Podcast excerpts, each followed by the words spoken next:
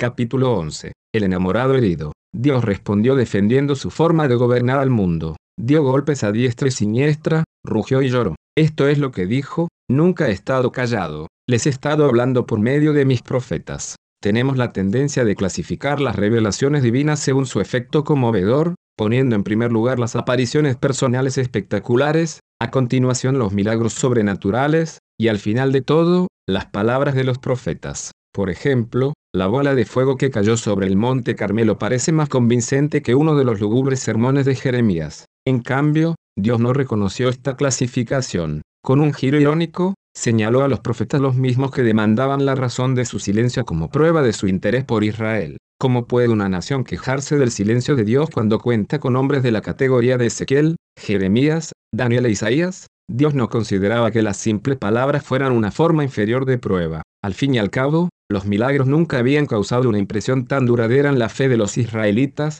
pero los profetas dejarían un recuerdo escrito permanente de las proposiciones hechas por Dios a su pueblo, el cual sería transmitido por generaciones. Algunas veces Dios señalaba los milagros del pasado como pruebas de su amor, pero con mayor frecuencia decía algo como esto en el familiar tono típico de un padre exasperado. Desde el día que vuestros padres salieron de la tierra de Egipto hasta hoy, os envié todos los profetas mis siervos, enviándolos desde temprano y sin cesar, pero no me oyeron ni inclinaron su oído. Dios llegó a la conclusión de que el pueblo en realidad no quería oír su palabra, y éste demostró que tenía razón al advertirle a Isaías, no nos profeticéis lo recto, decirnos cosas halagüeñas, profetizad mentiras, quitad de nuestra presencia al santo de Israel. Ciertamente, he retirado mi presencia. Cuando los profetas se quejaban en voz alta porque Dios parecía esconderse, él no discutía con ellos, les manifestaba que era cierto, y después les explicaba por qué se mantenía distante. A Jeremías le expresó su repugnancia por lo que veía en Israel,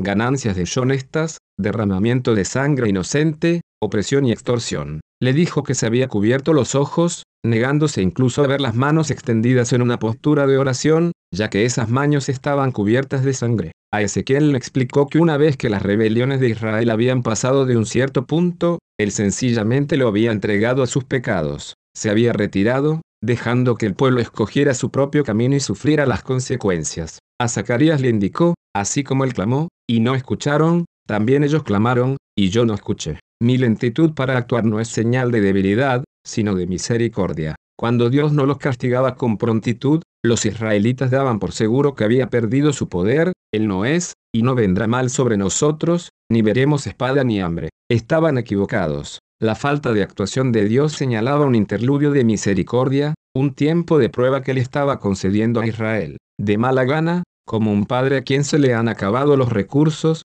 Dios recurría al castigo. Para Israel, el castigo tomaba la forma de invasiones extranjeras. Con todo, los profetas hablan además de un día del Señor al final de los tiempos. Intercaladas entre sus brillantes relatos sobre un nuevo cielo y una nueva tierra, se hallan algunas de las visiones apocalípticas más temibles que se hayan expresado jamás con palabras. Antes de poder oír la última palabra, decía Dietrich Bonhoeffer, debemos escuchar la penúltima. Mientras más estudio los relatos de los profetas acerca de los últimos días, tanto más contento me siento por la evidente timidez de Dios en cuanto a intervenir en los asuntos humanos. En mis propios momentos de desilusión con Dios, le he pedido que actúe con poder. He orado contra la opresión, la falta de equidad y las injusticias. He orado pidiendo pruebas concretas de la existencia de Dios. No obstante, cuando leo las descripciones proféticas del día en que Dios se revele plenamente, hay una de mis oraciones que sobrepasa las demás, Señor, espero no estar ya en la tierra cuando lleguen esos momentos.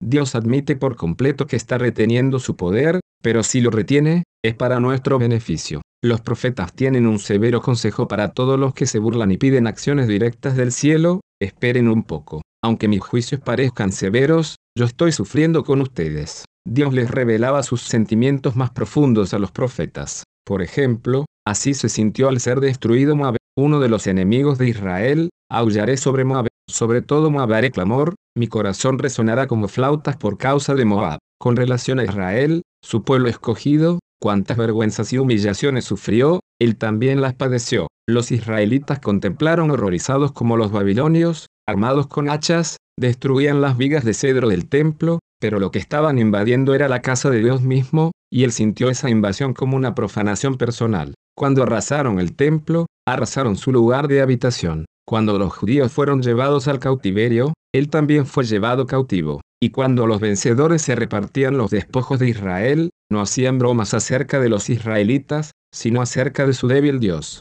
Cuando llegaron a las naciones a donde fueron, profanaron mi santo nombre, diciéndose de ellos, estos son pueblo de Jehová, y de la tierra del han salido. Isaías resume en una sola y elegante frase el punto de vista de Dios, en toda angustia de ellos él fue angustiado. Dios habrá escondido el rostro, pero ese rostro estaba regado con lágrimas. A pesar de todo, estoy dispuesto a perdonar en cualquier momento. Con frecuencia, en medio de un fuerte reproche, Dios se detenía aún en medio de una frase para suplicarle a Israel que se arrepintiera. Acab, el rey más malvado de Israel, recibió otra oportunidad después del monte Carmelo, y después otra, y otra más. Vivo yo, dice Jehová el Señor, que no quiero la muerte del impío, sino que se vuelva al impío de su camino, y que viva. Volveos, volveos de vuestros malos caminos, porque moriréis, oh casa de Israel, le explicó Ezequiel. A Jeremías le dijo que le bastaría con encontrar una sola persona honrada en Jerusalén para salvar a toda la ciudad. Nada expresa mejor que el libro de Jonás el anhelo de perdonar que tiene Dios.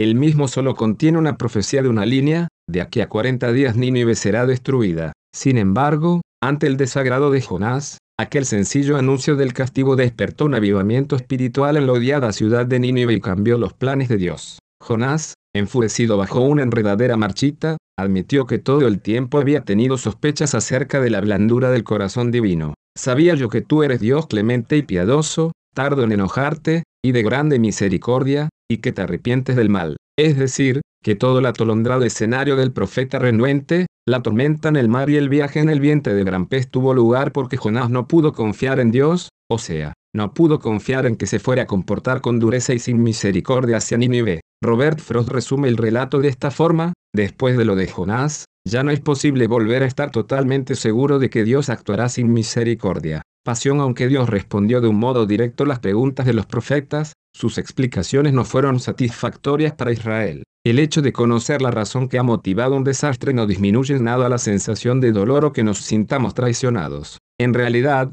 la defensa racional de Dios parece introducida casi como algo secundario dentro de todo esto. Los profetas no están tan interesados en las preguntas intelectuales como lo están en la pasión de Dios. ¿Cómo se siente Dios? Para comprenderlo, tengamos en cuenta las imágenes humanas en las que insistieron los profetas una y otra vez, Dios como padre como enamorado. Sigamos los pasos de unos padres con su primer hijo. La conversación parece girar alrededor de un solo tema, el niño. Proclaman que su sonrosado pequeñuelo, con todas sus arrugas, es el niño más hermoso que haya nacido jamás. Gastan lo que tienen y lo que no tienen en fotos, álbumes, grabaciones y cuanta cosa los ayude a recordar sus primeros balbuceos y sus pasos iniciales vacilantes. Habilidades ordinarias que tienen casi todos los más de 6 mil millones de humanos que viven en la Tierra. Esta conducta tan extraña expresa el orgullo y el gozo que sienten los nuevos padres en una relación humana que no tiene paralelo con ninguna otra. Al escoger a Israel, Dios buscaba una relación así. Deseaba lo que quiere cualquier padre, un hogar feliz con unos hijos que correspondan al amor paterno.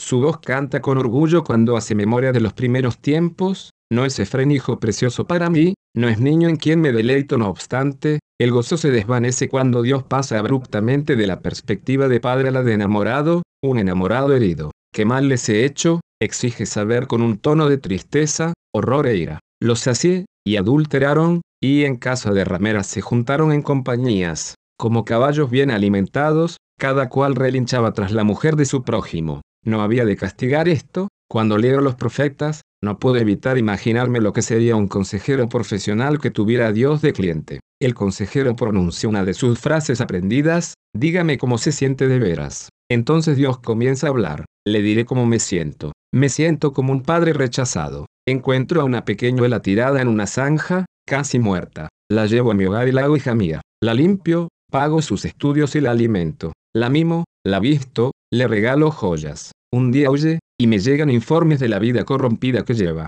Cuando sale a relucir mi nombre, me maldice. Le diré cómo me siento. Me siento como un enamorado al que han burlado. Encontré a mi amada delgada y destruida, habían abusado de ella, pero yo la traje a mi hogar e hice resplandecer su belleza. Para mí es la mujer más bella del mundo, y le doy regalos y amor en abundancia. Con todo, me abandona. Se va detrás de mis mejores amigos, mis enemigos, el que sea. Se detiene junto al camino y bajo cualquier árbol frondoso, peor que las rameras, le paga a la gente por tener relaciones inmorales. Me siento traicionado, abandonado, burlado. Dios no esconde su dolor. Emplea un lenguaje impresionante al comparar a Israel con una dromedaria ligera que tuerce su camino, asna montes acostumbrada al desierto, que en su ardor olfatea el viento. De su lujuria, ¿quién la detendrá? Como si las palabras solas fueran demasiado débiles para hacer ver su pasión, Dios le pidió al valiente profeta Oseas que representara una parábola viva. Siguiendo sus órdenes, Oseas se casó con Gomer,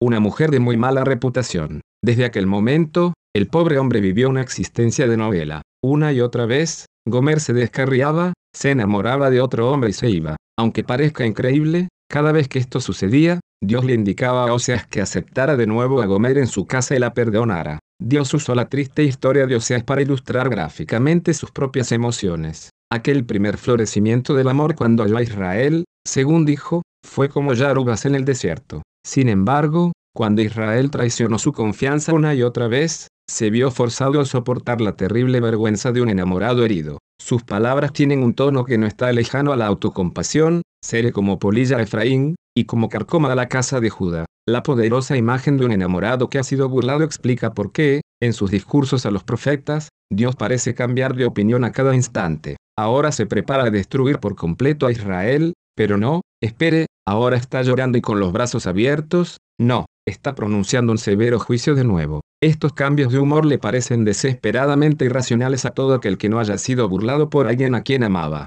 Las palabras de los profetas suenan como las de un altercado matrimonial que escucháramos a través de la delgada pared que separa dos apartamentos. Una vecina mía pasó dos años sumida en un conflicto de este tipo. En noviembre estaba dispuesta a matar a su esposo infiel. En febrero lo perdonó y lo invitó a volver. En abril solicitó el divorcio. En agosto detuvo las gestiones y le pidió a su esposo que regresara. Le tomó dos años enfrentarse a la desagradable verdad de que su amor había sido rechazado para siempre. Ese es precisamente el ciclo de ira, angustia, perdón, celos, amor y dolor que Dios estaba atravesando. Los profetas presentan a Dios luchando por encontrar un lenguaje, el que fuera, que le permitiera llegar al entendimiento de su pueblo. De la misma forma que mi vecina le colgaba el teléfono al esposo del que estaba apartada, Dios les decía a los profetas que no quería seguir escuchando las oraciones de Israel. Así como mi amiga se suavizaba, Dios se suavizaba del mismo modo y le rogaba a su pueblo que hicieran un nuevo intento. Algunas veces, su amor y su ira parecían chocar entre sí, pero al final,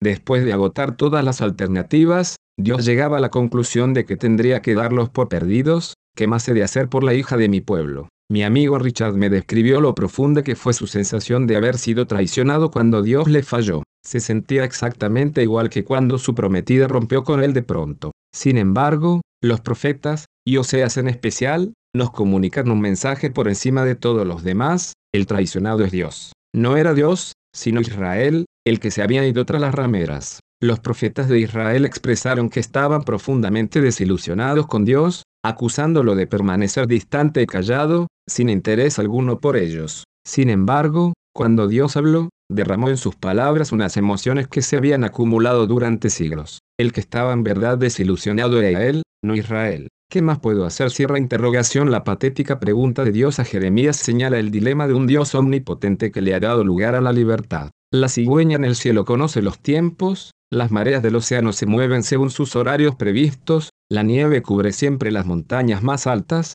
pero los seres humanos son totalmente distintos al resto de la naturaleza. Dios no los puede controlar. No obstante, tampoco se puede limitar a desecharlos. No le es posible alejar de su pensamiento a la humanidad.